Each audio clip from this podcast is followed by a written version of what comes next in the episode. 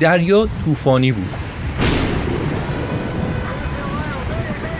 آب دریا خاکستری و کدر شده بود.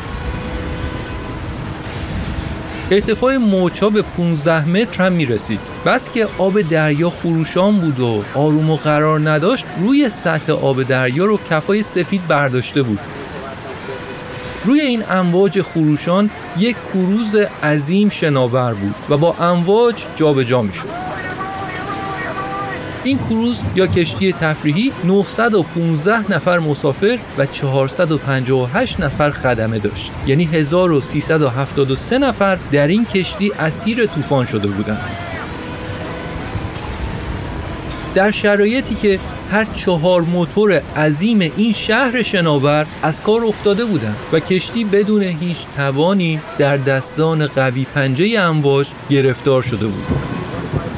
موجها کروز رو به سمت ساحل هل می‌دادند در آبهای منطقه فرنات در غرب نروژ و جایی که معروف به داشتن های پیدا و پنهان که می‌تونن کلک هر کشتی رو بکنن و هر کشتی می‌تونه بعد از برخورد با اون ها به سرعت غرق بشه. اینجا بود که کاپیتان کروز شرایط اضطراری و حیاتی رو اعلام کرد که بهش میگن میدی.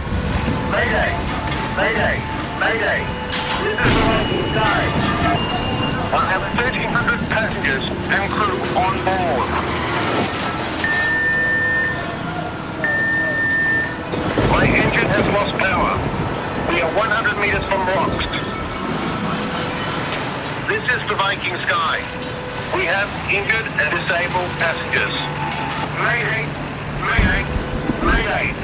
کاپیتان بارها تکرار می‌کرد. شرایط اضطراری میدی اینجا وایکینگ ستاره ما 1300 نفر مسافر و خدمه در کشتی داریم. موتورهامون از کار افتاده و کنترلی روی حرکت کشتی نداریم. فقط 100 متر با صخره فاصله داریم.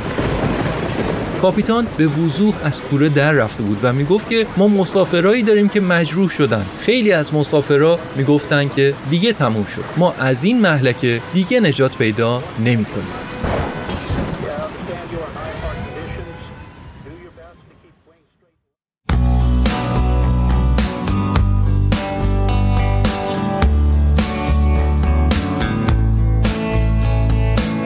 سلام من پیمان بشردوست هستم و شما دارید اپیزود 51 از پادکست داکس رو میشنوید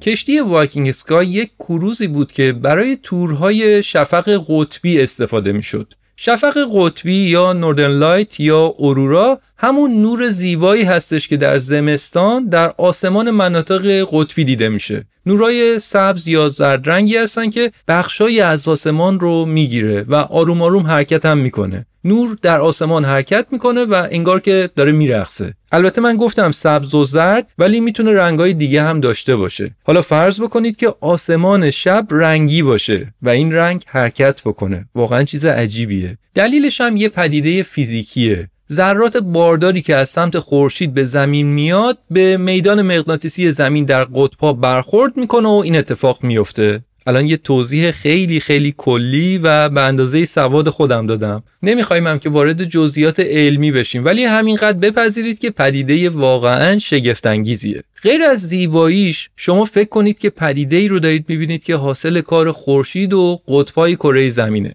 خلاصه برای خیلی از مردم دنیا این یه موضوع جذابه و دوست دارن که از نزدیک بیان و تماشاش کنن. برای همین توی لیست آرزوهای خیلی از مردم دنیا هست که برن و شفق قطبی رو ببینن. اما خبر بد این که برای دیدن شفق قطبی باید حتما به مناطق قطبی سفر کنید. اینطوری هم نیست که همیشه در مناطق قطبی این پدیده اونجا حی و حاضر هستش. فقط شما باید برید و ببینید. نه فقط در زمستونه و تازه اونم باید خوش شانس باشید. هوا به اندازه کافی باید سرد باشه و آسمون ابری نباشه.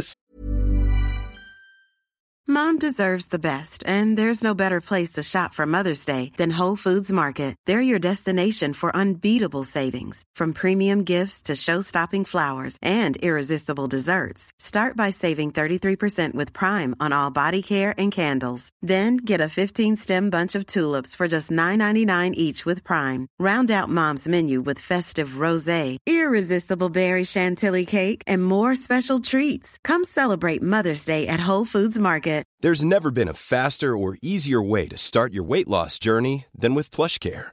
PlushCare accepts most insurance plans and gives you online access to board-certified physicians who can prescribe FDA-approved weight loss medications like Wigovi and Zepbound for those who qualify.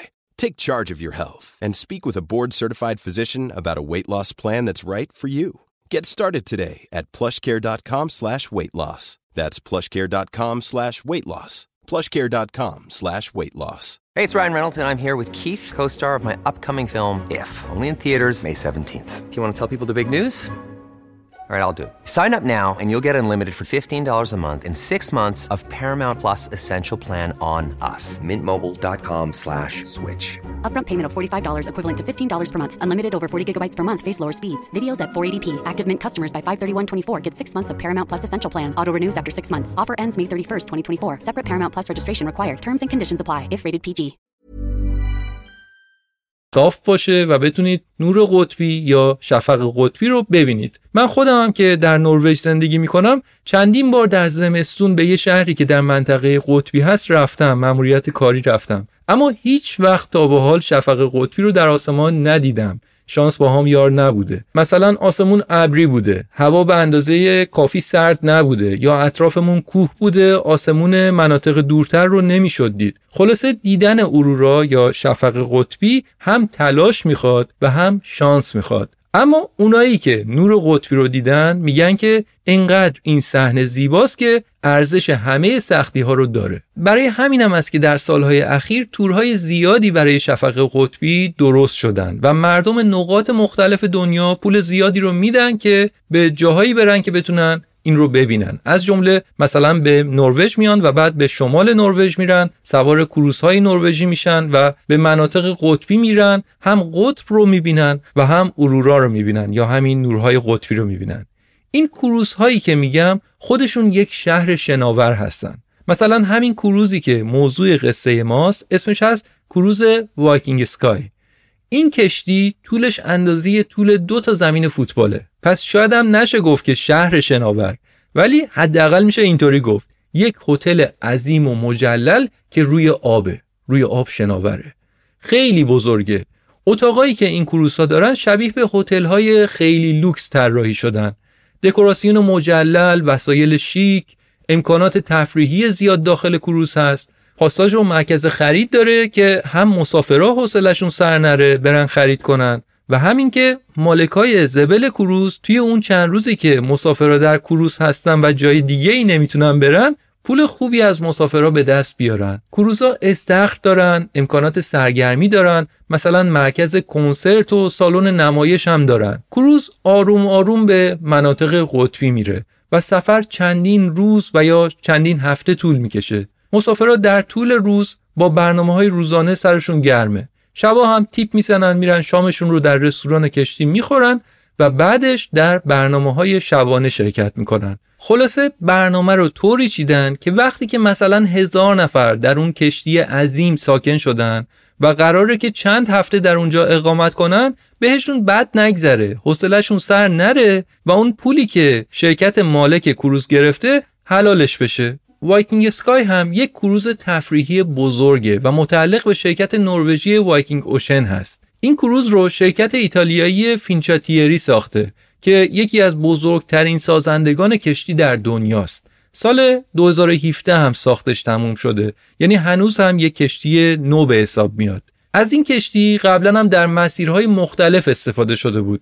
در دریای بالتیک، دریای مدیترانه و حتی دریای کارائیب در آمریکای مرکزی هم ازش استفاده شده بود. شبیه به این کروزها در سایر کشورهای اسکاندیناوی هم هست. مثلا سوئد و دانمارک هم مشابه این کروز و مشابه این شرکت ها رو دارن. و اصلا گردوندن همچین کسب و کاری رو میراث پدران وایکینگ خودشون می‌دونن. میگن همونطوری که صدها سال پیش وایکینگ ها دریانوردهای ماهری بودن و با اون کشتی های چوبی از سختترین دریاها عبور می‌کردن ما هم الان وارثان همونها هستیم و برای همینم با نامگذاری کشتیهاشون اصرار دارن که این رو به یادمون بندازن. همین کروز هم گفتیم دیگه اسمش هست Viking Sky. روز 23 March سال 2019 بود که میشه معادل سوم فروردین 1398 کشتی Viking Sky به مناطق شمالی نروژ رفته بود جایی که جزء مناطق قطبیه و احتمال دیدن نور قطبی در اونجا زیاده بیشتر مسافرها از ایالات متحده، بریتانیا و استرالیا بودن. موفقم شده بودن که شفق قطبی رو ببینن و دوراشون هم در قطب زده بودن و داشتن آروم آروم به سمت جنوب نروژ می اومدن که سفر رو تموم بکنن. در واقع الان دیگه در آبهای جنوب نروژ بودن. روز دهم مسافرت بود و هوا خیلی مساعد نبود. همون صبح در کشتی اعلام کرده بودن که دریا داره طوفانی میشه و موجها قرار بلندتر بشه مسافران میگن که وقتی که داشتیم ناهار میخوردیم دیگه متوجه شدیم که آره درست گفتن. موجا دارن بلندتر و بلندتر میشن و از رستوران که در طبقه دوم کروس هست میشه موجها رو دید. ارتفاع موجها دیگه بیشتر از 7 متر شده بود. یکی از مسافرای کروز یک خانم مسن آمریکایی بود به اسم الکسوس شپرد که ایشون همراه همسرش در این سفر بودن. الکسوس میگه که ما خودمون قایق تفریحی داشتیم و با عالم قایق و دریا و دریانوردی غریبه نیستیم. وقتی فهمیدیم که موجا دارن زیاد میشن کنجکاو بودیم که ببینیم چقدر موجا بلند هستن. برای همین جلدی زدیم به طبقه هفتم کروز که اونجا بتونیم یه منظره پاناروما از دریا رو ببینیم و بفهمیم که موجا چقدرن. اونجا دیدن که بله موجا واقعا بلند هستن. از اونجا بود که کشتی آروم آروم شروع کرد به تکون خوردن. الکسوس میگه که اول از همه جام شرابم از روی میز افتاد و شکست. ما هنوز اینطوری بودیم که okay همچین چیزی البته در این کروز نباید اتفاق بیفته. ولی okay بالاخره اینم یه کشتیه. لابد طبیعیه دیگه. چون به هر حال قایق‌ها و کشتیهای کوچیکتر بیشتر تکون می‌خورن. اما یه کشتی بزرگ مثل همچین کروزی تکونهای کمتری داره.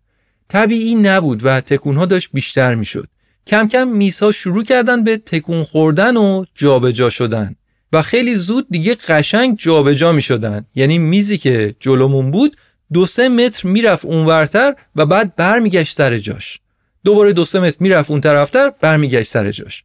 یعنی با تکونهای کشتی میزهایی که در سالن بود هی جابجا شدن اینجا جایی بود که بعدا معلوم شد تمام چهار موتور کشتی یک دفعه از کار افتادن.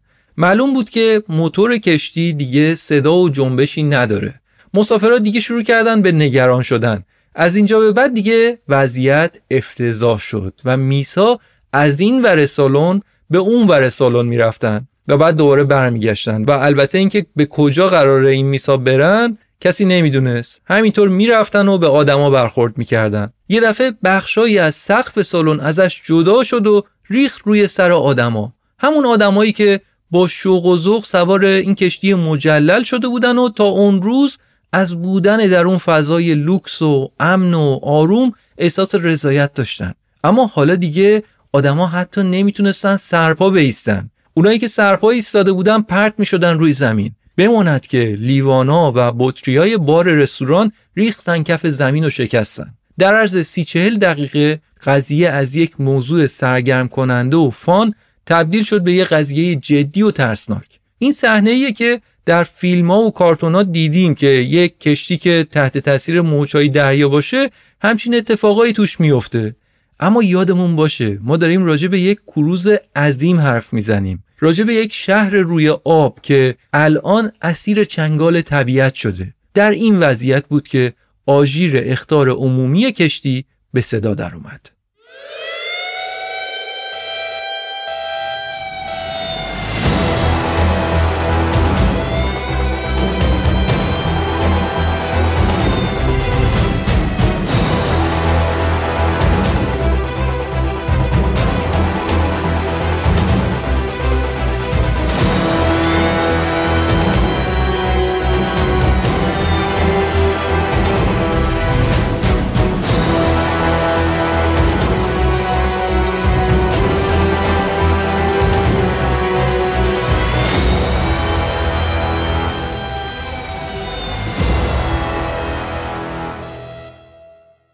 در صنعت دریانوردی حساسیت زیادی نسبت به هوا وجود داره. در شرایطی که به اصطلاح خودشون بد ودر باشه یا به اصطلاح ما هوا بد باشه کشتی ها رو به ساحل فرا می‌خونن که به بندرگاه برگردن و یه پناهی داشته باشن تا زمانی که هوا خوب بشه و بعد این کشتی ها بتونن حرکتشون رو ادامه بدن. در روز حادثه سرعت باد 22 تا 25 متر بر ثانیه بود. میشه معادل 90 کیلومتر در ساعت. 90 کیلومتر در ساعت سرعت باد. ارتفاع موج هم که 15 متر. شما حساب بکنید دیگه. با هر تعریفی حساب بکنیم این یک هوای بده. بد ودر بود لامصب. چیزی بود که اداره هواشناسی نروژ از چند روز قبل اعلام کرده بود و بیشتر کشتیهایی که در اون منطقه بودن از جمله یک کروز دیگه به بندر رفته بودن. اما آقای بنکت گوستافسون کاپیتان فنلاندی این کروز تصمیم گرفته بود که به راه خودش ادامه بده. با توجه به اینکه این یک کشتی عظیم هست خیلی از کارشناسا هم قضاوت کاپیتان رو تایید می‌کنن. میگن که این کروز از پس همچین طوفانی برمیاد. ارزیابی این کاپیتان 50 ساله هم این بود که ما به راهمون ادامه میدیم. ما یک کشتی عظیم تازه داریم و از پس طوفان برمیایم کشتی در سال 2017 ساخته شده گفتم. اون موقع هم در سال 2019 بود. هم کشتی و هم خود کاپیتان هر دو کارشون رو برای این شرکت در سال 2017 شروع کرده بودن. طرفای زور کشتی در منطقه‌ای بود به اسم هوستادویکا که بین دو شهر کریستیانسوند و مولده واقع شده. و این منطقه هوستادویکا که گفتم معروف به آبهای پر از صخرش و می‌دونیم دیگه برای کشتی ها این صخره مثل مین عمل می‌کنن. البته کشتی ها می‌دونن که صخره ها کجا واقع شدن. حتی صخره هایی که زیر آب هستن و دیده نمیشن هم همه شناسایی شدن و کاپیتانا می‌دونن که از چه مسیری باید رد بشن. اما بدشانسی اینجا بود که به خاطر امواج بلند و نوسان زیادی که کشتی داشت ناگهان هر چهار موتور کشتی از کار افتادن. دلیلی که بعدها گفته شد این بود که به خاطر بالا و پایین رفتن کشتی سطح روغن موتور جابجا شد و به طور اتوماتیک موتورها خاموش شدن. کشتی در وضعیت خاموشی قرار گرفت. حالتی که بهش میگن بلک اوت وقتی موتورهای کشتی از کار بیفتن دیگه موتوری نیست که باعث حرکت و توازن کشتی بشه. کشتی بدون توان افتاده به دست موچا. کجا هستن؟ در منطقه هوستادویکا جایی که پر از صخره است. و اگه این بادهای تند 90 کیلومتر بر ساعت کشتی رو همینطوری که الان داره هل میده بازم به سمت ساحل هل بده کشتی تا چند دقیقه دیگه به صخره ها برخورد می‌کنه. و در عرض چند دقیقه غرق شدن کشتی می‌تونه آغاز بشه. اینجا بود که کاپیتان کروز غفلت رو جایز ندونست و سریعا اعلام وضعیت میدی کرد. کاپیتان به مرکز کنترل ساحلی گزارش داد که وضعیت خطرناکه.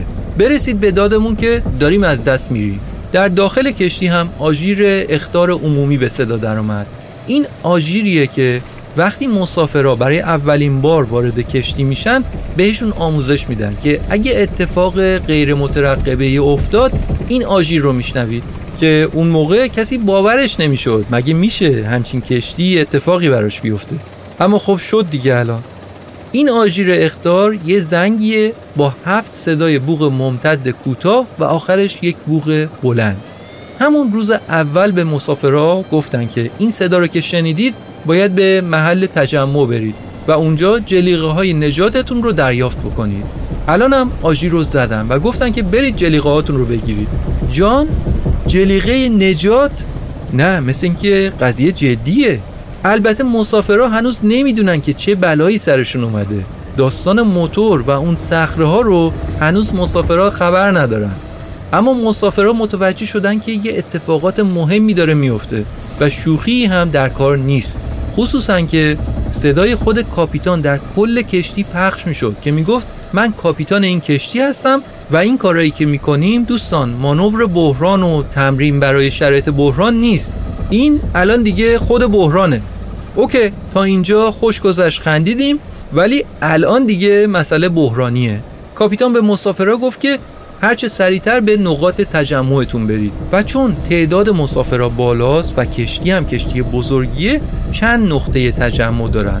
مثلا یه عده‌ای باید به سالن آمفیتئاتر جلوی کشتی می‌رفتن که یه سالن بزرگ با ظرفیت 500 نفره. خلاصه مسافرها به نقاط تعیین شدهشون رفتن و اونجا جلیقه نجات رو پوشیدن. بعد دوباره صدای کاپیتان از بلنگوها اومد که می‌گفت که ما شرایط میده اعلام کردیم. میده یعنی شرایط اضطراری برای موقعیت های حیاتی موقعیت های مرگ و زندگی یعنی کروز در خطر غرق شدنه. این دیگه سیلی دومی بود که انگار به صورت مسافرها می‌خورد. میدی واقعا ما اومده بودیم شفق قطبی ببینیم چه کاری شد؟ شفق جان دو دقیقه اومده بودیم خودت رو ببینیم. چرا وحشی شدی؟ خلاصه مسافرها جلیقه‌هاشون رو تحویل گرفتن و در همون محل تجمع نشستن به انتظار. حالا کشتی هم همینطور داره تاب می‌خوره و به این ور اونور میره. 5 6 دقیقه بعدش از بلنگوهای کشتی یک اعلامیه برای کارکنان کشتی پخش شد که از کارکنان کشتی در هر نقطه‌ای که بودن می‌خواست که برن چک کنن و تمام درها و پنجره های ضد آبی که رو به دریا هستن رو قفل بکنن. این یعنی اینکه یک نگرانی جدی وجود داره که ممکنه همینطور که کشتی داره تاب می‌خوره کج بشه و در آب قوطه ور بشه. و با این کار الان اینا می‌خواستن که از ورود آب به کشتی جلوگیری بکنن. حالا یا این یک نگرانیه یا اینکه نه شاید هم همین الان از بخشایی از کشتی داره آب وارد میشه. و بله این حدس بیراه نبود. آب داشت وارد کشتی می‌شد.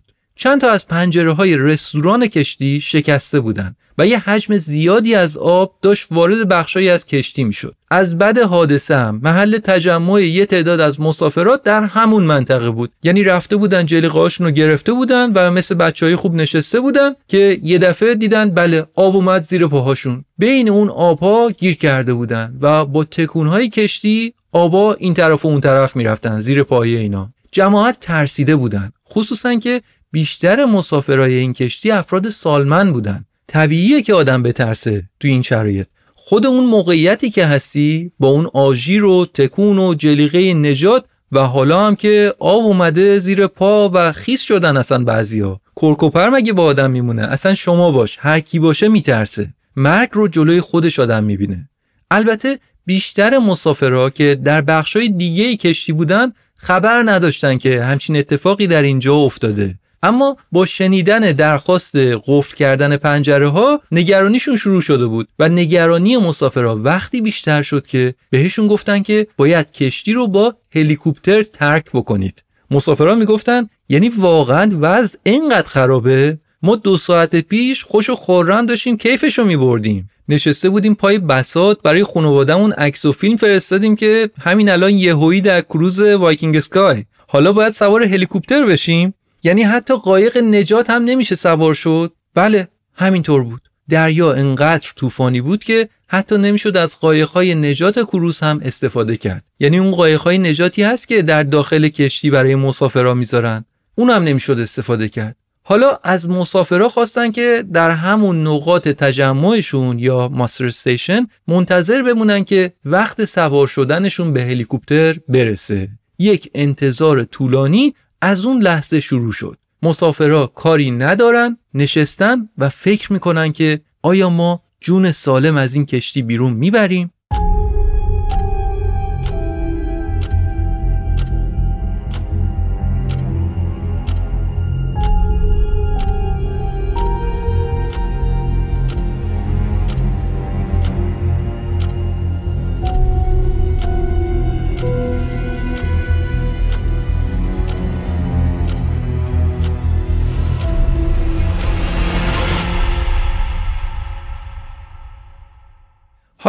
ببینیم در بیرون از کشتی و در خشکی چه خبره. ساعت دو بعد از ظهر بود که کاپیتان شرایط میدی رو اعلام کرده بود. یعنی به جایی به اسم JRCC پیام میدی رو مخابره کرده بود.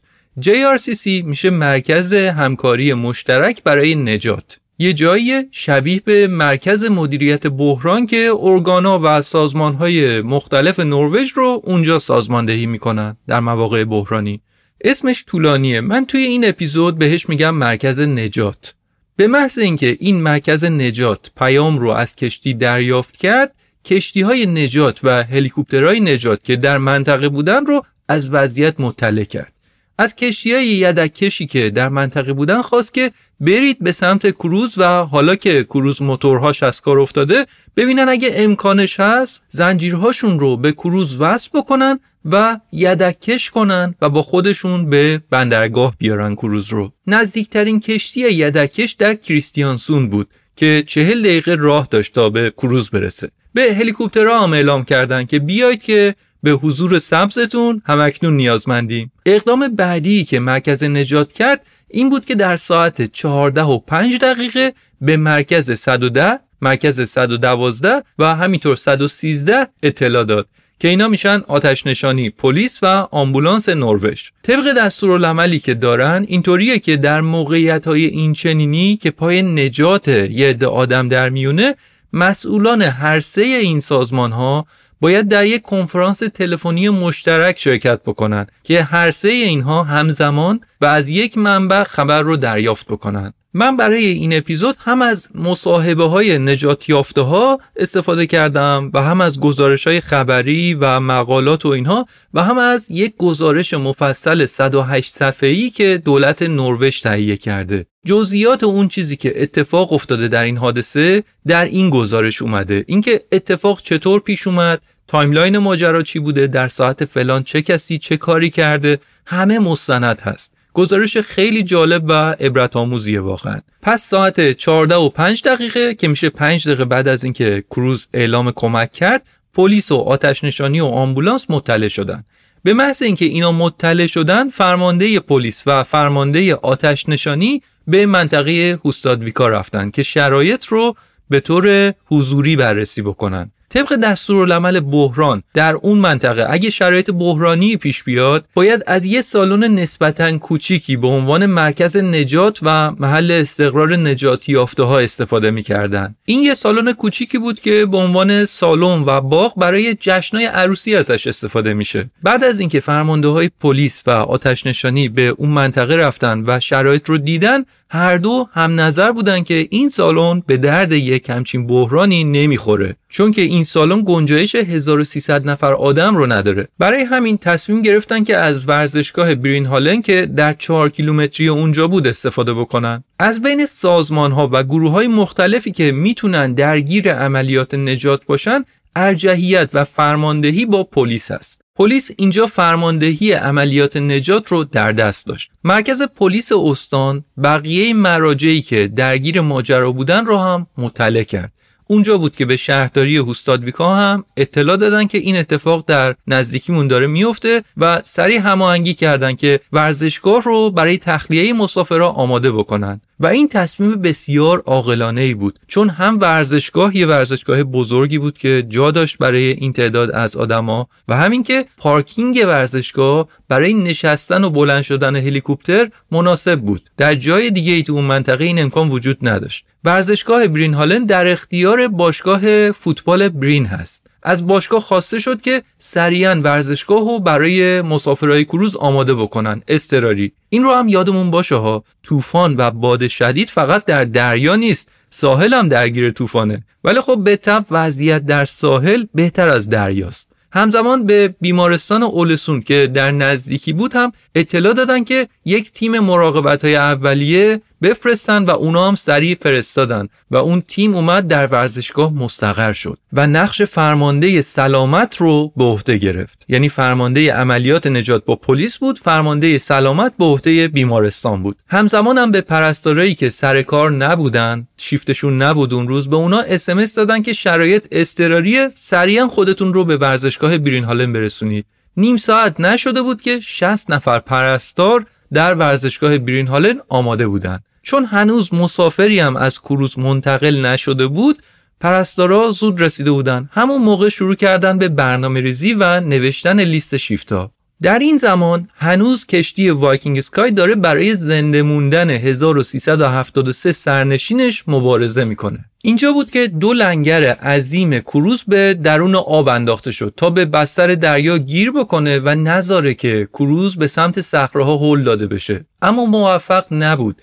و این لنگرها به جای گیر نکردن. ولی همون لنگرهای سنگین باعث شدن که کروز با سرعت کمتری به سمت صخره حرکت بکنه. در این شرایط بود که در ساعت 14 و 40 دقیقه مهندسای کشتی موفق شدن که یکی از موتورهای کشتی رو راه بندازن. راه افتادن این موتور یک معجزه بود. اونم در حالی که کشتی در 100 متری ساحل بود و احتمالا فقط چند متر با اولین صخره ها فاصله داشت. موتور راه افتاده بود و مانع از این می‌تونست بشه که کشتی به سمت صخره ها بره اما هیچ تضمینی به ادامه کار موتور نبود هر لحظه ممکن بود که دوباره موتور از کار بیفته تا اینجا هم چندین مسافر بودند که در اثر افتادن یا برخورد با میز یا سقوط سقف اتاق رو سرشون زخمی شده بودند.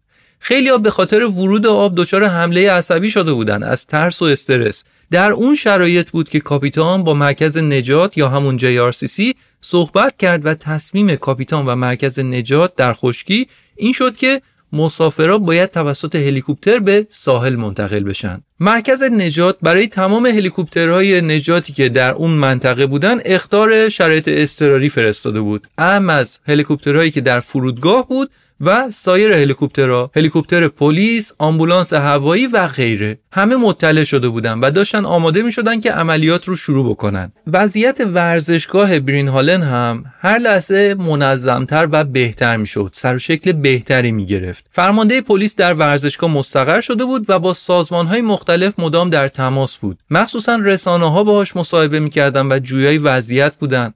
60 70 نفر داوطلب مردمی آموزش دیده با لباس فرم اومده بودن در ورزشگاه مستقر شده بودن الان. این داوطلبا اعضای همون باشگاه برین بودن باشگاه فوتبال برین که مال اون منطقه هستش و اینا از قبل برای همچین روزایی دوره دیده بودن که اگه اتفاقی در اون منطقه افتاد کمک حال باشن. غیر از اینا هم 163 نفر نیروی صلیب سرخ ضربتی رسیده بودند یعنی دیگه نیروهای متخصصی که کارشون نجاته شبیه به هلال احمر. اینا با هم سالن رو آماده کرده بودن این نیروها. صندلی چیده بودن که مسافرایی که با هلیکوپتر میان وارد ورزشگاه بشن روی صندلی بشینن. پرستارا وضعیت سلامتشون رو بررسی بکنن. برای همین میز گذاشته بودن که پرستارا وسایلشون رو بذارن روش. ارتش نروژ سر رسیده بود. اونا 1350 پتو آورده بودن که مسافرها روی خودشون بتونن بکشن. هوا سرد بود بیرون. 300 تا برانکارد آورده بودن. هیتر و تجهیزات دیگه آورده بودن. برنامه این بود که مسافرایی که وارد ورزشگاه میشن چکاپ بشن همون اول. و اونایی که زخمی هستن یا دچار حمله عصبی شدن رو با آمبولانس به بیمارستان اولسون ببرن. و اونایی هم که سالم هستن و مشکلی ندارن رو به مراکز اقامتی مثل هتل ببرن. برای همین بیمارستان اولسون 17 آمبولانس به ورزشگاه فرستاده بود و همزمان هماهنگ کردن چند اتوبوس به ورزشگاه اومدن که بعدا مسافرا رو از ورزشگاه به هتلاشون ببرن. هتلایی که داشتن هماهنگ می‌کردن تازه. طبیعتا هم یه دی داشتن همین کار رو می‌کردن. داشتن که هتل های همون منطقه و شهرهای اطراف رو چک می‌کردن ببینن که برای چند صد نفر آیا جا هست یا نه. رزرو بکنن. واقعا آدم این گزارش رو می‌خونه لذت می‌بره. از نظم و برنامه ریزی نظم و برنامه ریزی که با تمرین به دست اومده با فرهنگ ایمنی به دست اومده.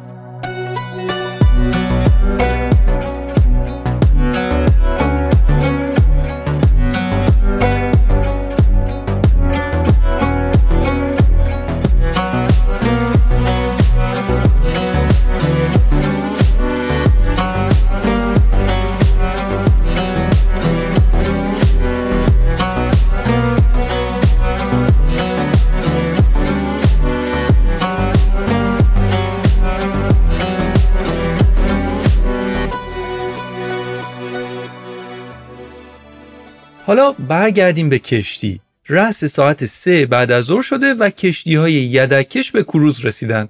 اما طوفان انقدر شدیده که این کشتی های یدکش نتونستن کروز رو به خودشون ببندن و بکشن و بیارن به بندر. به تب امکان تخلیه مسافرها از طریق این یدکش هم نبود به خاطر شدت طوفان. برای همین از یدکش خواسته شد که به ساحل برگردن و امنیتشون حفظ بشه تا وقتش سر برسه. حالا دیگه تمام امید به اون هلیکوپترها بود. هلیکوپترها هم کمی بعدتر از ساعت سه به بالای کروز رسیده بودن. یعنی از ساعت دو که کاپیتان اعلام میدی کرد الان ساعت سه شده و هلیکوپترها رسیدن بالا سر کشتی.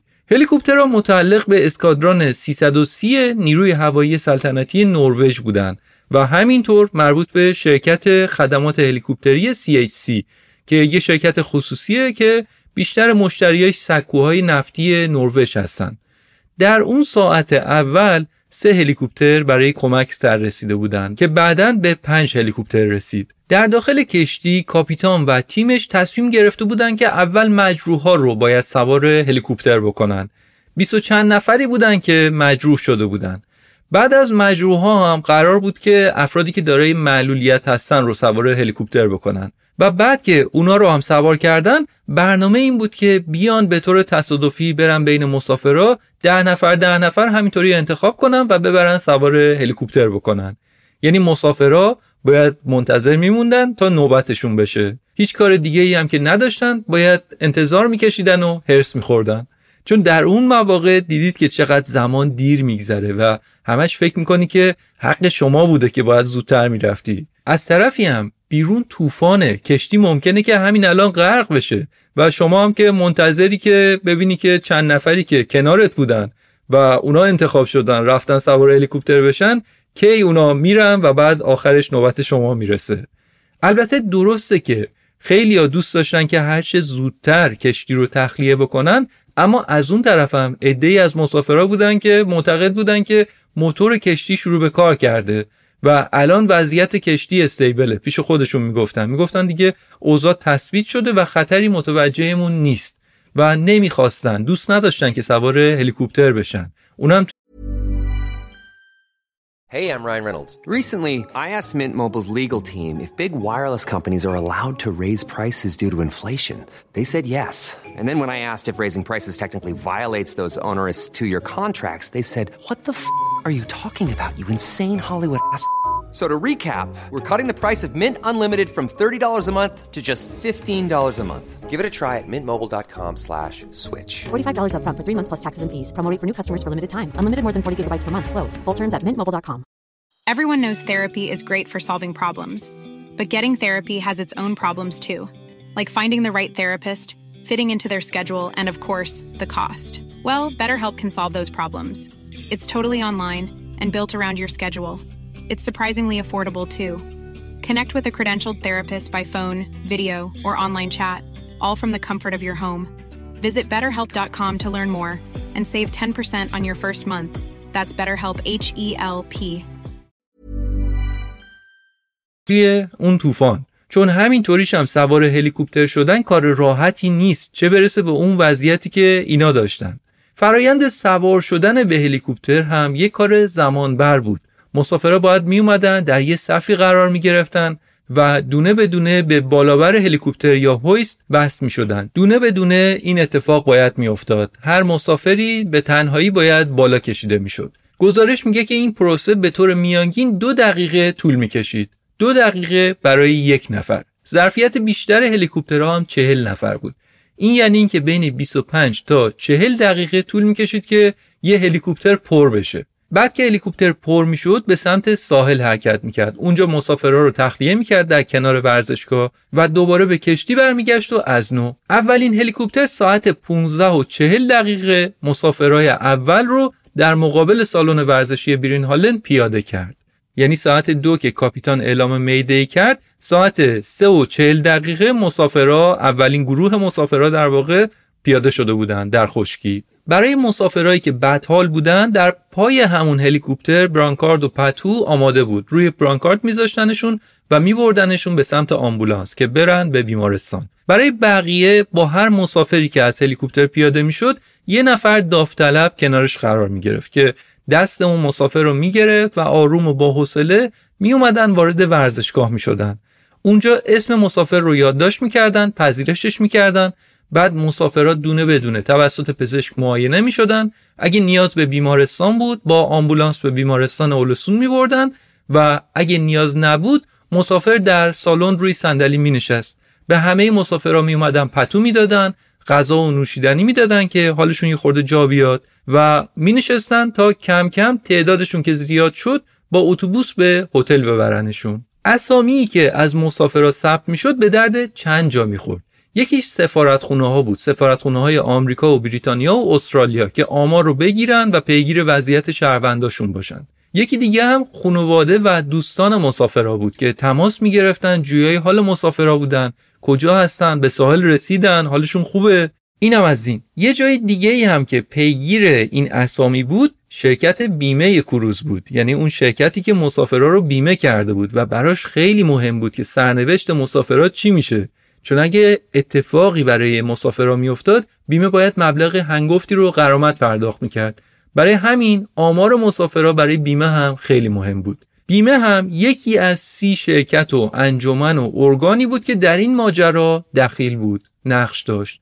دقت کردید سی بازیگر مختلف از پلیس و آمبولانس و وزارت دفاع و صلیب سرخ و خانواده رجبی و بیمه و سایرین. پس می‌بینید هماهنگی و مدیریت ارتباطات در مواقع بحران و نجات چقدر مهمه. در ساعت 15 و 51 دقیقه کاپیتان کشتی به مرکز نجات اعلام کرد که آقا الان دیگه سه تا موتور از چهار موتورمون به مدار برگشته کار می‌کنن. اما میترسیم که اگه بخوایم از هر ستاش باز استفاده بکنیم باز دوباره اون اتفاق قبلی پیش بیاد. هر ستا موتورمون یه جا از کار بیفته. دیگه میترسیم. برای همین فقط از یه موتور استفاده می‌کنیم. در نتیجه علا رقم این که الان سه موتور در تئوری کار می‌کرد اما مرکز نجات یا همون JRCC گفت ریسک نمی کنیم به تخلیه مسافرها ادامه میدیم. چون طوفان هنوز ادامه داشت و هنوز کسی نمی‌دونست که در ساعتهای دیگه چه اتفاقی میافته. برای همین حالا که امکان تخلیه با هلیکوپتر وجود داره چرا این کار رو ادامه ندیم؟ ادامه دادن. پس قرار بود که هلیکوپترها ساعتها این کار رو ادامه بدن. برای همین فرمانده پلیس تصمیم گرفت که به جای اینکه هلیکوپترها برای سوختگیری به فرودگاه ملده برن که نزدیکترین فرودگاه بود به جاش برای اینکه زمان رو صرف جویی بکنن سوخت رو بیارن نزدیکتر. درست پشت ورزشگاه برین هالن یه مدرسه ابتدایی بود و این مدرسه یک حیات بزرگی داشت. تانکر سوخت هلیکوپتر رو با اسکورت پلیس از فرودگاه به اون مدرسه آوردن و هلیکوپترها دیگه مجبور نبودن که کلی راهو بکوبن برن تا فرودگاه. همونجا که مسافرها رو پیاده می‌کردن در کنارش هم می‌تونستن اگر نیاز به سوختگیری داشتن همونجا انجام بدن. ضمنا هم یه فکر دیگه ای هم کردن که گفتن که تا اینا سوختگیریشون رو انجام میشه خلبانا و خدمه هلیکوپتر غذاشون رو همون موقع بخورن که زمانشون صرف جویی بشه غذاشون رو بخورن قهوه‌ای بخورن که سرحال ببونن. چون که قراره تا فردا صبح همینجوری در رفت آمد باشن بین خشکی و با کشتی. و اینا نیاز داشتن که کارشون رو به بهترین نحو انجام بدن. نیاز داشتن انرژی داشته باشن تمرکز داشته باشن. این رو هم انجام دادن. کار فوق سختی بود. هم برای مسافرا و هم برای خلبانا. فکر بکن اون خلبانی که در شب بزنه به دریای طوفانی توی اون باد و طوفان و اینها و بره مسافرا رو از روی کشتی سوار بکنه و بیاره به ساحل. و این کار رو دهها بار ادامه بده تا صبح. و برای مسافرا هم تجربه عجیبی بود. هلیکوپتر سرصدای زیادی داشت. مسافرها باید به هویست یا بالابر مخصوص هلیکوپتر بسته می شدن و با بالابر به سمت هلیکوپتر کشیده می شدن و می رفتن داخل. و اون وسط هم باید چند ثانیه در هوا آویزون می موندن هم طوفان بود هم تاریک بود ارتفاع بود خیلی از ارتفاع میترسن. خلاصه شب تاریک و بیم موج و گردابی چنین حائل دیگه. مسافرها فکر می‌کردن که الانه که از اون بالا بیفتن وسط اون دریای خروشان و ریق رحمت رو همونجا سر بکشن. تازه وقتی که در هلیکوپتر می هم باید 20 دقیقه نیم ساعت 40 دقیقه منتظر میموندن تا هلیکوپتر پر بشه و به خاطر بادهای شدید هلیکوپتر تکون داشت تکونهای شدید داشت که این مسئله هم باعث ترس و وحشت مسافرها می‌شد. درد سرتون ندم. کار فوق العاده سختی بود.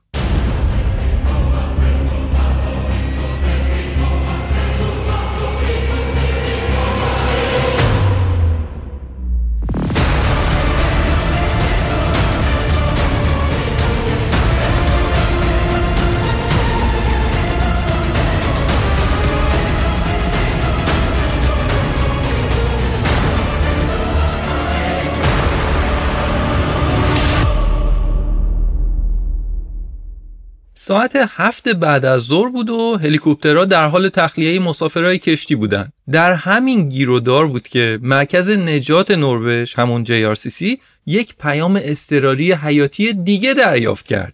یک میده دیگه از طرف یک کشتی دیگه. کشتی امس هاگلاند یک کشتی باری بزرگی بود که 3300 تن چوب و الوار بار زده بود و داشت درست از همون ناحیه هوستادویکا عبور می‌کرد که گرفتار طوفان شد. یکی از بزرگترین کالاهای صادراتی نروژ چوب و الوارشه. این کشتی هم بارش چوب بود. درست هم عین اتفاقی که برای وایکینگ سکای افتاد اینجا هم همینطور شد. این کشتی هم یه دفعه وسط طوفان دچار نقص فنی شد و آقا موتوراش دیگه جواب کردن. و کشتی با سرعت به سمت ساحل و همون منطقه پر از صخره هل داده می‌شد. شبیه به کروز دیگه. این کشتی هم بار اول لنگر رو انداخت لنگر به جای گیر نکرد و همینطور به سمت ساحل صخره داشت پیش می‌رفت که درست 40 50 متری صخره ها لنگرش گیر کرد و کشتی دیگه جلوتر نرفت. اما وضعیت قابل اعتماد نبود. کاپیتان اعلام میده کرده بود و به نه نفر خدمه ای که داشت دستور داد که جلیقه هاتون رو بپوشید بپرید توی آب. متلش نکنید. توی آب سردا؟ داریم راجع به ماه مارچ یا اوایل فروردین در نروژ حرف می‌زنیم. دمای آب باید زیر ده درجه باشه. اما چاره چیه؟ باید در دل شب میپریدن توی آب سرد و توی همون دریای طوفانی. چون که اگه نمیپریدن و اگه کشتی به صخره برخورد می‌کرد و کج می‌شد و بارش به زیر آب می‌رفت دیگه امکان این وجود نداشت که این نه نفر روی آب بمونن. چون که این نه نفر هم همراه اون سه هزار تن چوب به زیر آب می‌رفتن. برای همین کاپیتان که جون خدمش از همه چیز براش مهمتر بود بهشون گفت که به آب بپرید. و خب طبیعتا هم خدمه ترسیده بودن. از اینکه می‌خواستن این کار رو بکنن. اما چیزی که این نه نفر نمی‌دونستن این بود که خوشبختانه کمی اون طرفتر چند تا هلیکوپتر دارن یک کروز رو تخلیه می‌کنن. اینطوری بود که در عرض چند دقیقه هلیکوپتر نجات سر رسید و توی اون تاریکی شب هر نه نفر رو پیدا کرد و عذاب بالا کشید. چند دقیقه بعدترش این نه نفر هم در کنار مسافرهای کروز در سالن بیرین هالم بودن. مسافرایی که توسط این هلیکوپترها نجات داده شدن بعدها گفتن که خلبانها و خدمه پرواز بی نهایت قابل و ماهر بودند. در این اینکه شرایط بسیار خاص و ترسناک بود اما اونا با کمال آرامش و با تسلط کار خودشون رو انجام می‌دادند. کار تخلیه کشتی از بعد از ظهر روز 23 مارچ شروع شده بود و تا صبح فرداش یعنی 24 مارچ ادامه پیدا کرد و نزدیک به 500 نفر مسافر تونستن که از طریق همین هلیکوپترها به ساحل برسن. تا اینکه کم کم هوا دلش به رحم اومد و بنا به آروم شدن گذاشت. فردا صبح هوا که مساعد شد کاپیتان و مرکز نجات با هم صحبت کردن و تصمیم نهاییشون این شد که قایقهای یدکش برن در نزدیکی کروز و این بار دیگه این کشتی عظیم رو این یدکشا با خودشون به ساحل ببرن. اون لحظه مسافرایی که در کروز مونده بودن 17 18 ساعت بود که در ایستگاه های تجمع نشسته بودن. جلیقه به تن نمی‌تونستن بخوابن نمی‌تونستن بدون همراهی خدمه حتی دستشویی برن. اگه کسی می‌خواست دستشویی بره دو سه نفر از خدمه کروز همراهیش می‌کردن. با هم می‌رفتن و برمیگشتن. 17 18 ساعت کسالت بار و وحشتناک رو اینا سپری کرده بودن. گفتم بیشتر مسافرها هم افراد سالمن بودن که خب براشون سختتر بود. چندین ساعت بدون اینکه بخوابن روی صندلی نشسته بودن. بندگان خدا به این سفر رفته بودن که لذتشو ببرن آرامش پیدا کنن اما از غذا سرکنگبین صفرا فزود. در همچین وضعیتی گیر افتاده بودن ولی خب در طول این مدت خدمه کروز هرچه که در توان داشتن انجام دادن که مسافرا رو آروم کنن و ازشون محافظت کنن. مدام برای مسافرها بطری های آب می آوردن میوه و میان وعده می آوردن توضیح می کردن اونم در شرایطی که خود خدمه و مهماندارا هم طبیعتا به عنوان یک انسان احساس ترس می کردن اونا هم آسیب پذیر بودن. اما کارشون رو فداکارانه و درست انجام دادن. هر چیزی که در اختیار داشتن رو برای مسافرها عرضه می‌کردن. حتی در نیمه شب برای مسافرها یه وعده غذا آماده کردن. حالا غذا که میگیم هاتداگ و سیب زمینی سرخ شده بود اما برای مسافرها همین کلی ارزش داشت. چون بالاخره مسافرها می‌دیدن که یه عده که اونا هم در خطر هستن. توی یه کشتی هستن دیگه. کروز تکون می‌خوره وسایل میرزه رو سر و بدن آدما. اما اینا رفتن توی آشپزخونه و غذا درست کردن. ریختن توی بشقابای کاغذی یه بار مصرف و دونه دونه اومدن دادن دست مسافرها. خانم الکسس شپرد رو یادتونه جلوتر گفتم راجع بهش. یکی از مسافرای این کروز بود. ایشون میگه که من و همسرم خودمون قایق داریم و با دریا آشنا هستیم. میفهمیدیم که داره چه بر سر ما میاد و تمام شب رو به این فکر می‌کردیم که ممکنه وضع هر لحظه بدتر بشه و یه دفعه یه فاجعه ای رخ بده. میگه من البته خودم به شخصه انسان مرگاگاهی هستم. دلیلش هم اینه که ایشون یک نجات یافته از بیماری سرطان هست. 21 سال پیش از این ماجرا مبتلا به سرطان شده بود و مثل همه کسایی که مبتلا به چنین بیماری هایی میشن مدام به موضوع مرگ و زندگی فکر کرده بود و همه این موضوعات رو یک بار مفصلتر از سر گذرونده بود.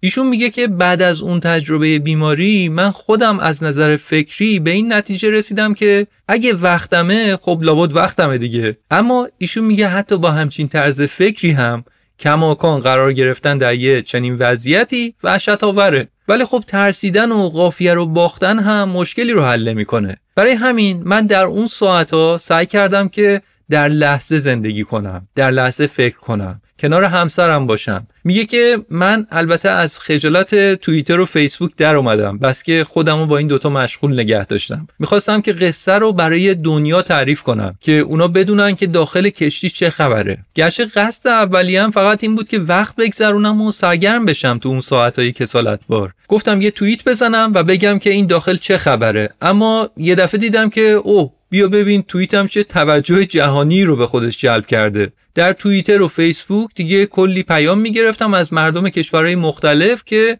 راجب اعضای خانواده یا دوستاشون که داخل کشتی بودن از من میپرسیدن. چون تصویر این توییت ها در برنامه های خبری پرمخاطب آمریکا نمایش داده شد. میگه همون اول ماجرا وقتی که ما فهمیدیم که قضیه جدیه همون اول به دختران پیام دادم. گفتم که ما توی همین کشتی هستیم که احتمالا در موردش یه چیزایی میشنوید. ما داخل کشتی هستیم اما بدونید که ما حالمون خوبه نگران ما نباشید جای ما امنه. فعلا هم به پدر و مادرم نگید که چه اتفاقی افتاده. ما خوبیم دیگه. شاید هم تا دو ساعت دیگه همه چیز حل شد. دیگه چه دلیلی داره که پیرمرد و پیرزن رو بی خود و بی جهت نگران کنیم؟ اما چند ساعت بعد که فهمیدیم که این خبر داره میره که خبر اول رسانه های آمریکا بشه دیگه پیام دادم به دخترام که به پدر و مادرم هم اطلاع بدید. بهشون بگن که ما خوبیم و نگران نباشن. چون نمی‌خواستم که پدر و مادرم این خبر رو از تلویزیون مستقیم بشنون. گفتیم بذار خودمون قبل از اینکه اونا نگران بشن پنیک بشن بهشون خبر بدیم. عین همین کار رو با خانواده همسرم هم کردیم و بعد فهمیدیم که این کار خیلی خوبی بود و باعث شد که پدر و مادرم خیالشون راحت تر باشه. خانم شپرد میگه که این هم یک فصلی بوده از زندگیمون. یه واقعی بوده که تا آخر زندگیمون دیگه با همون هست. و حتی سالهای بعد هم می‌تونم راجع بهش با نوه هم صحبت کنم که آره من توی همچین شرایطی بودم. اما من بازم سوار کروز میشم. به نظر من کروز هم مثل هواپیما یه وسیله نقلیه امنه. حالا درسته که هر از گاهی ممکنه بشنوید که یه حادثه هوایی یا یک حادثه در مورد کروز افتاده ولی اینا امنترین وسایل نقلیه هستن. البته این صحبت های خانم شپرد بود که یکی از مسافرای Viking Sky بود. اما این حادثه باعث شد که سوالهای زیادی راجع به امنیت سفرهای قطبی پیش بیاد که مثلا اگه قرار بود این اتفاق به جای جنوب نروژ و در نزدیکی شهر و آبادی در مناطق قطبی پیش می اومد چه سرنوشتی در انتظار این مسافرها بود.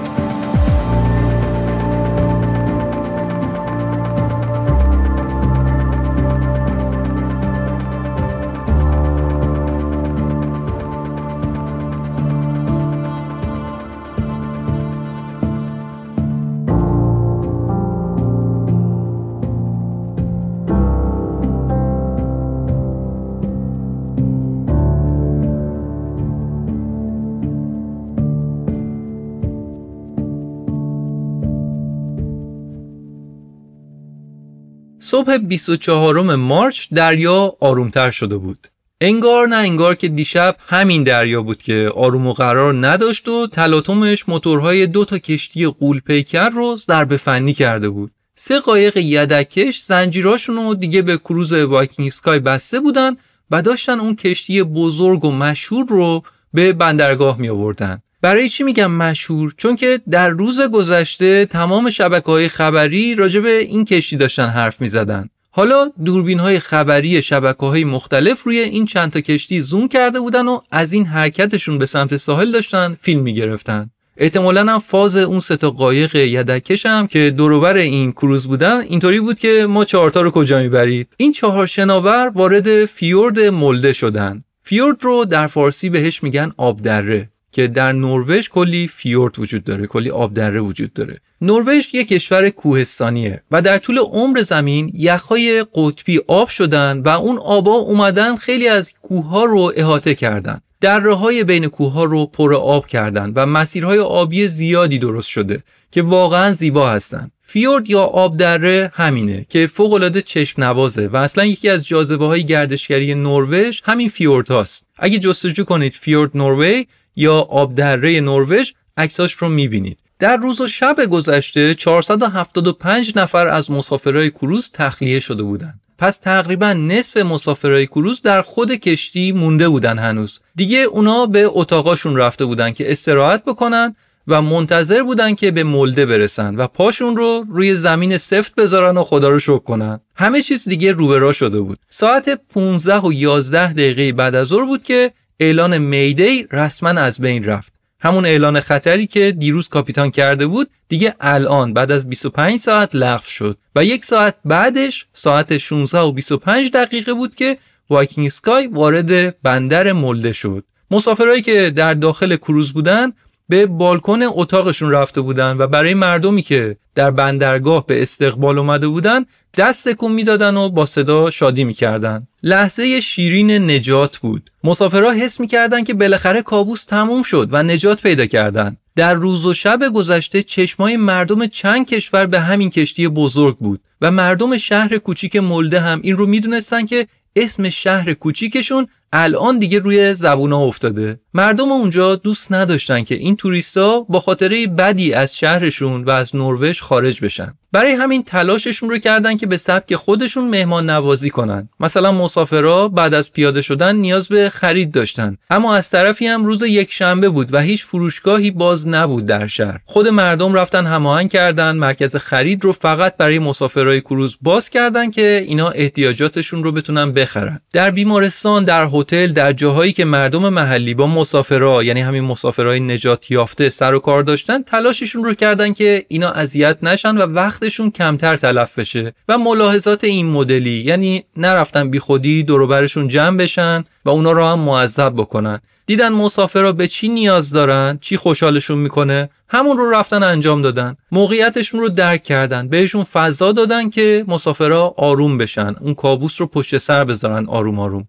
ظاهرا هم کار خودشون رو خیلی خوب انجام دادن. در نامه هایی که مسافرها بعدا نوشتن و یا در مصاحبه هایی که کردن گفتن که مردم ملده میزبان های بینظیری بودن. حالا که باقی مونده مسافرها هم وارد شهر شده بودن برنامه این بود که اونا هم همگی برن در ورزشگاه برین هالن و چکاپ بشن. اگه نیاز به بستری شدن دارن نیاز به مراقبت پزشکی دارن کاراشون رو انجام بدن. اگه نه هم که سفر رو همونجا تموم کنن. یعنی دیگه قرار نبود که با کروز مسافرت رو ادامه بدن. چون به خاطر مشکلی که در موتور پیش اومده بود دیگه باید مطمئن می شدن یعنی در واقع شرکت مالک کروز باید مطمئن می شد که کروز قابل اطمینان هستش و استفاده ازش باعث نمیشه که خطری رو متوجه آدما بکنه. شرکت Viking Ocean که مالک این کروز هست با همکاری با شرکت بیمهشون هواپیمای چارتر گرفتن و مسافرا رو خورد خورد به خونه هاشون فرستادن در کشورهای مختلف. در همون روز 24 March روز دوم حادثه هم آقای تورشتین هاگن بنیانگذار و رئیس Viking Ocean خودش هم به شهر مولده رفت تا با مسافرها صحبت کنه و ازشون به خاطر اتفاقی که افتاده عذرخواهی بکنه. مسئولیت رو پذیرفت و عذرخواهی کرد و ازشون دلجویی کرد. بعد از ظهر هم وزیر امنیت عمومی نروژ به مولده رفت و از داوطلبها و نیروهایی که این بحران و عملیات نجات رو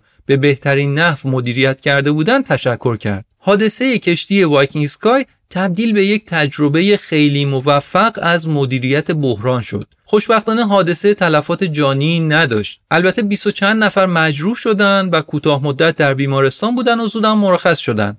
اما چطور شد که حادثه ای که می‌تونست خیلی خطرناک و پرتلفات باشه تبدیل شد به یک مثال خوب از تجربه مدیریت بحران خوب؟ غیر از داشتن برنامه مدیریت خوب و سرعت عمل بالا خوششانسی هم این وسط نقش داشته. کارشناسا میگن که این یک معجزه بوده که در اون وانفسای طوفان لنگر کمک کرد و کشتی به اون عظمت رو کنترل کرد و همین که موتور درست به موقع راه افتاد وگرنه در عرض کمتر از 20 دقیقه کشتی می‌تونست غرق بشه در اون صورت همه اون 1373 نفر در 100 متری خشکی توی آب دریا غرق می شدن. در واقع یا در اون امواج خروشان در آب غرق می شدن و یا از سرمایه آب می مردن. برای همین هم میگن که مسافرای این کروز خیلی خوش شانس بودن. بسیار خوش شانس بودن.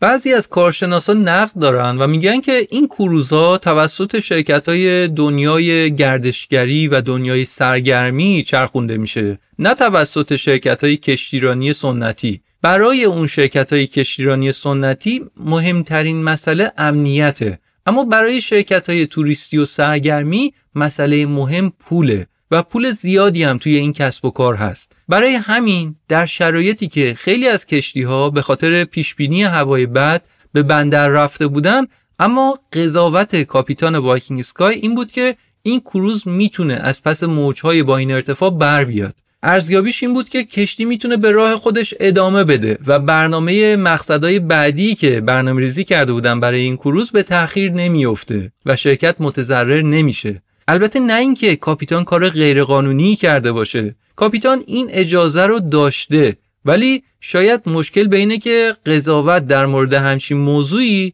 نباید به عهده کاپیتان یا مالک یک کشتی باشه چون اونا بیشتر به فکر تجارت خودشون هستن. باید همچین مسئله به عهده سازمانهای کشتیرانی کشورها باشه. اما به هر دلیلی که بود بالاخره این کشتی در طوفان گیر افتاد. و کاری که بعدش کاپیتان کرد رو خیلی ها ستایش کردند. کاپیتان تصمیم درستی گرفت از اینکه mayday اعلام کرد و درخواست کمک کرد. خیلی هم به موقع این کار رو کرد. وقتی که دید اوضاع خوب نیست تردید نکرد که من باید کمک درخواست بکنم.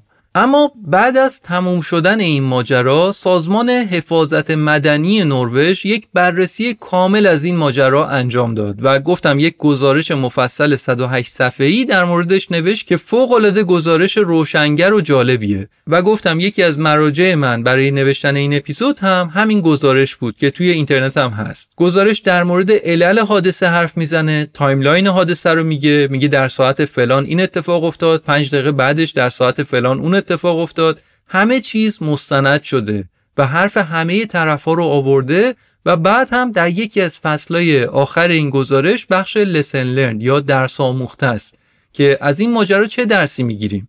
بله به خیر گذشت و یه تجربه خوب مدیریت بحران شد اما بازم ما می‌تونیم بهتر بشیم. در چه حوزه هایی چند تاش رو من میگم. مثلا گزارش میگه که در مواقع این چنینی یک خط تلفن ویژه برای اعضای خانواده و دوستان باید بذاریم که مردم به اونجا تماس بگیرن. یعنی اونایی که یه دوستی فامیلشون توی همچین حادثه هستش به اونجا زنگ بزنن به اونجا تماس بگیرن بپرسن که فلان شخص کجاست حالش خوبه.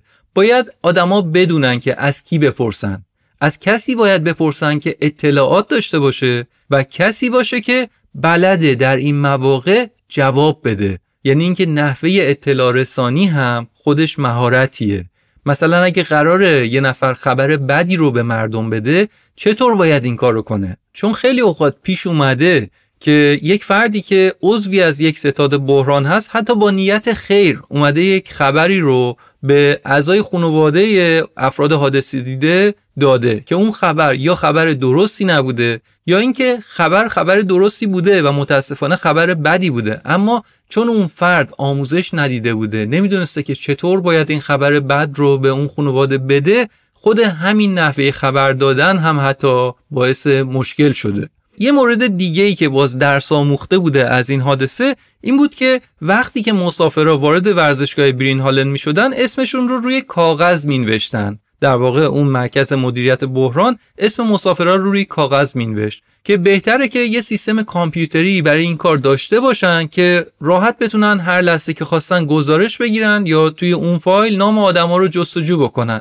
یک درس آموخته جالب هم این بود که مرکز نجات یا همون JRCC به شرکت های خدمات هلیکوپتری در شهرهای اطراف دیگه اطلاع نداده بود. فقط به همون شرکت های هلیکوپتری که در خود حوزه شهر مولدو و هوستادویکا بودن به اونها فقط اطلاع داد و درخواست کمک کرد. این موضوع هم دو دلیل داشت. یکی اینکه به نظرشون میومد که همین سه تا یا پنج تا هلیکوپتری که داریم برامون کافیه و دیگه نیاز به هلیکوپتر اضافی نیست و همین که اگر اتفاقی در جای دیگه ای کشور افتاد همه هلیکوپترها درگیر اینجا فقط نباشن. این هم چند تا از درس آموخته هایی که از این حادثه گرفتن.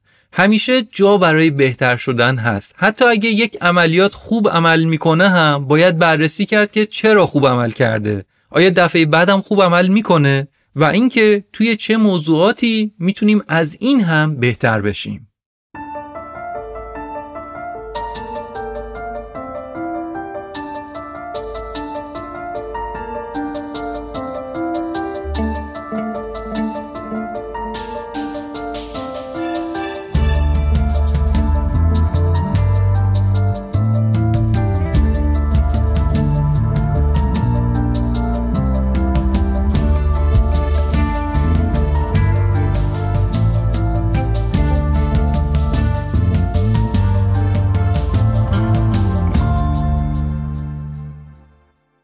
چرا موضوع کروز وایکینگ سکای رو برای این اپیزود انتخاب کردم؟ این اتفاق در تاریخ سوم فروردین 1398 افتاد. من خبر رو همون موقع در رسانه های نروژی خوندم و دنبال می‌کردم. فردا صبحشم که متوجه شدم که همه چیز به خیر گذشته واقعا انگوش به دهم مونده بودم که چطور تونستن این کار رو بکنن. با اینکه چقدر در این کشور موضوع ایمنی مهمه و همه اینو می‌دونن اما این کار دیگه یه سطح دیگه از مدیریت بحران بود. شوخی نیست که در وسط طوفان در دریا در شب به طور ضرب و و بدون آمادگی همچین عملیاتی رو در این ابعاد انجام بدن. کارشون که واقعا قابل تحسین بود و منم به این موضوع داشتم فکر می‌کردم. و از قضا فردای اون روز که می‌شد پنجم فروردین 1398 با یه خبر دیگه ای مواجه شدیم. اون روز یک سیل خانمان براندازی در شیراز و چند شهر دیگه ایران راه افتاده بود و نقطه اوجش هم در خود شیراز بود که دهها ماشین و سرنشیناشون توی منطقه دروازه قرآن در سیل غافلگیر شدن و در سیل مردم گیر کردن و دهها نفر از هموطنانمون کشته شدن. من نمی‌خوام حالا موضوع کروز Viking Sky رو با سیل دروازه قرآن مقایسه کنم. به قول معروف نمی‌خوام قیمه ها رو بریزم تو ماسا. اما همزمانی این دو موضوع همون موقع باعث شده بود که روی این موضوع فکر بکنم که چطور میشه که توی بعضی از کشورها توجه و تمرکز به ایمنی تبدیل به یک اصل میشه و این رو ملت خود ملت هم خود ملت و هم حکومت هاشون به طور جدی دنبال می‌کنن. این موضوع همیشه گوشه ذهنم بود و دوست داشتم که این ماجرا رو باهاتون مرور بکنم. و فکرم می‌کنم که موضوعی هستش که واقعا جای کار داره و ماها نیاز داریم که راجب این موضوع بیشتر فکر بکنیم هممون. این یه موضوع. موضوع بعدی اینه که به نظر من و... Selling a little or a lot? Shopify helps you do your thing however you cha-ching. Shopify is the global commerce platform that helps you sell at every stage of your business. From the launch your online shop stage to the first real life store stage, all the way to the did we just hit a million orders stage. Shopify is there to help you grow. Shopify helps you turn browsers into buyers with the internet's best converting checkout. 36% better on average compared to other leading commerce platforms because businesses that grow grow with Shopify. Get a $1 per month trial period at shopify.com/work. Shopify.com slash work. Planning for your next trip? Elevate your travel style with Quince. Quince has all the jet setting essentials you'll want for your next getaway, like European linen, premium luggage options, buttery soft Italian leather bags, and so much more. And is all priced at 50 to 80% less than similar brands. Plus, Quince only works with factories that use safe and ethical manufacturing practices. Pack your bags with high-quality essentials you'll be wearing for vacations to come with Quince. Go to quince.com/pack for free shipping and 365-day returns. Mom deserves the best, and there's no better place to shop for Mother's Day than Whole Foods Market. They're your destination for unbeatable savings, from premium gifts to show-stopping flowers and irresistible desserts. Start by saving 33% with Prime on all body care and candles. Then get a 15-stem bunch of tulips for just $9.99 each with Prime. Round out Mom's menu with festive rosé, irresistible berry chantilly cake, and more special treats. Come celebrate Mother's Day at Whole Foods Market. وقتی که هر فردی، هر شرکتی یا هر کشوری بخواد که بهتر بشه در واقع این خواست وجود داشته باشه که بخواد ارتقا پیدا بکنه وضع خودش رو بهتر بکنه باید بهترین ها رو بررسی کنه یا به اصطلاح best practice ها رو بررسی بکنه. من توی اپیزود 37 م پادکست داکس سونامی هم یک بحران بزرگ دیگر رو روایت کردم. سونامی و زلزله توهوکوی ژاپن رو. که اگه اون اپیزود رو هم نشنیدید پیشنهاد می‌کنم که اون رو هم بشنوید که چطور ژاپنی ها اون بحران رو مدیریت کردن. کشور ما یک کشور بحران خیزه و باید که بلد باشیم بحران ها رو مدیریت کنیم. این واقعا یک بایده. هم مدیران و سیاستمداران ما باید این رو بلد باشن و هم خود مردم باید حساس باشن به این موضوع. و این یک موضوع فرهنگیه. هر وقتی که به یه آمبولانس آژیر کشان راه دادیم کنار کشیدیم جا باز کردیم. اون وقتی که نشون میدیم که خودمون هم به ایمنی حساس هستیم. شرایط بحرانی رو می‌فهمیم. هر وقت که حادثه ای شد دور اون محل جمع نشدیم ترافیک درست نکردیم سلفی نگرفتیم. نشون میدیم که بحران رو متوجه میشیم. و مثال های دیگه ای که دیگه بهش نمی‌پردازیم.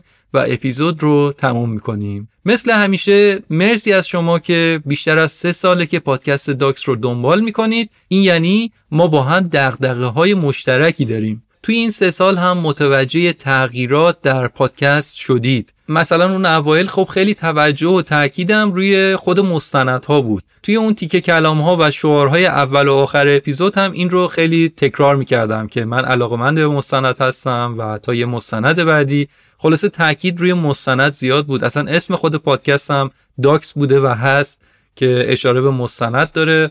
گرچه که از همون اپیزود اول هم واقعا محدود به یک مستند نبودم و در کنار اینکه داشتم یک فیلم مستند ارزشمند رو روایت می‌کردم مراجع دیگر رو هم چک می‌کردم و موضوعات دیگه رو هم در کنارش براتون روایت می‌کردم. و بعد دیگه کم کم رسیدیم به جایی که برای یک موضوع خاص چند تا فیلم مستند رو می‌دیدم و اینها رو میومدم با همدیگه یک کاسه می‌کردم. گاهی اوقات این مستندها رو با هم مقایسه می‌کردم. این مستند اینطور گفته راجع به این موضوع اون یکی طور دیگه ای گفته و به سرعت از اون مرحله هم عبور کردیم. از مراجع مختلف استفاده کردیم از کتاب مقاله گزارش ها و البته مستند. و بعضی از اپیزودهایی که داریم اصلا از هیچ مستند از هیچ فیلم مستندی استفاده نشده. ولی خب تلاش بر اینه در واقع مهمترین فاکتور برای خود من اینه که حرفمون حرف مستندی باشه. با این تفاصیل ما باید از چندین مرجع استفاده بکنیم. کارمون فقط ترجمه کردن یک مرجع یا خلاصه کردن چند تا مرجع نیست واقعا. مراجع مختلف رو بررسی می‌کنیم و طوری متن رو می‌نویسیم که هم مستند باشه و تلاشمون اینه که جذاب هم باشه براتون. یک کاری شبیه به روزنامه نگاری تحقیقی. در صورت همه این مقدمه ها رو گفتم که به اینجا برسم که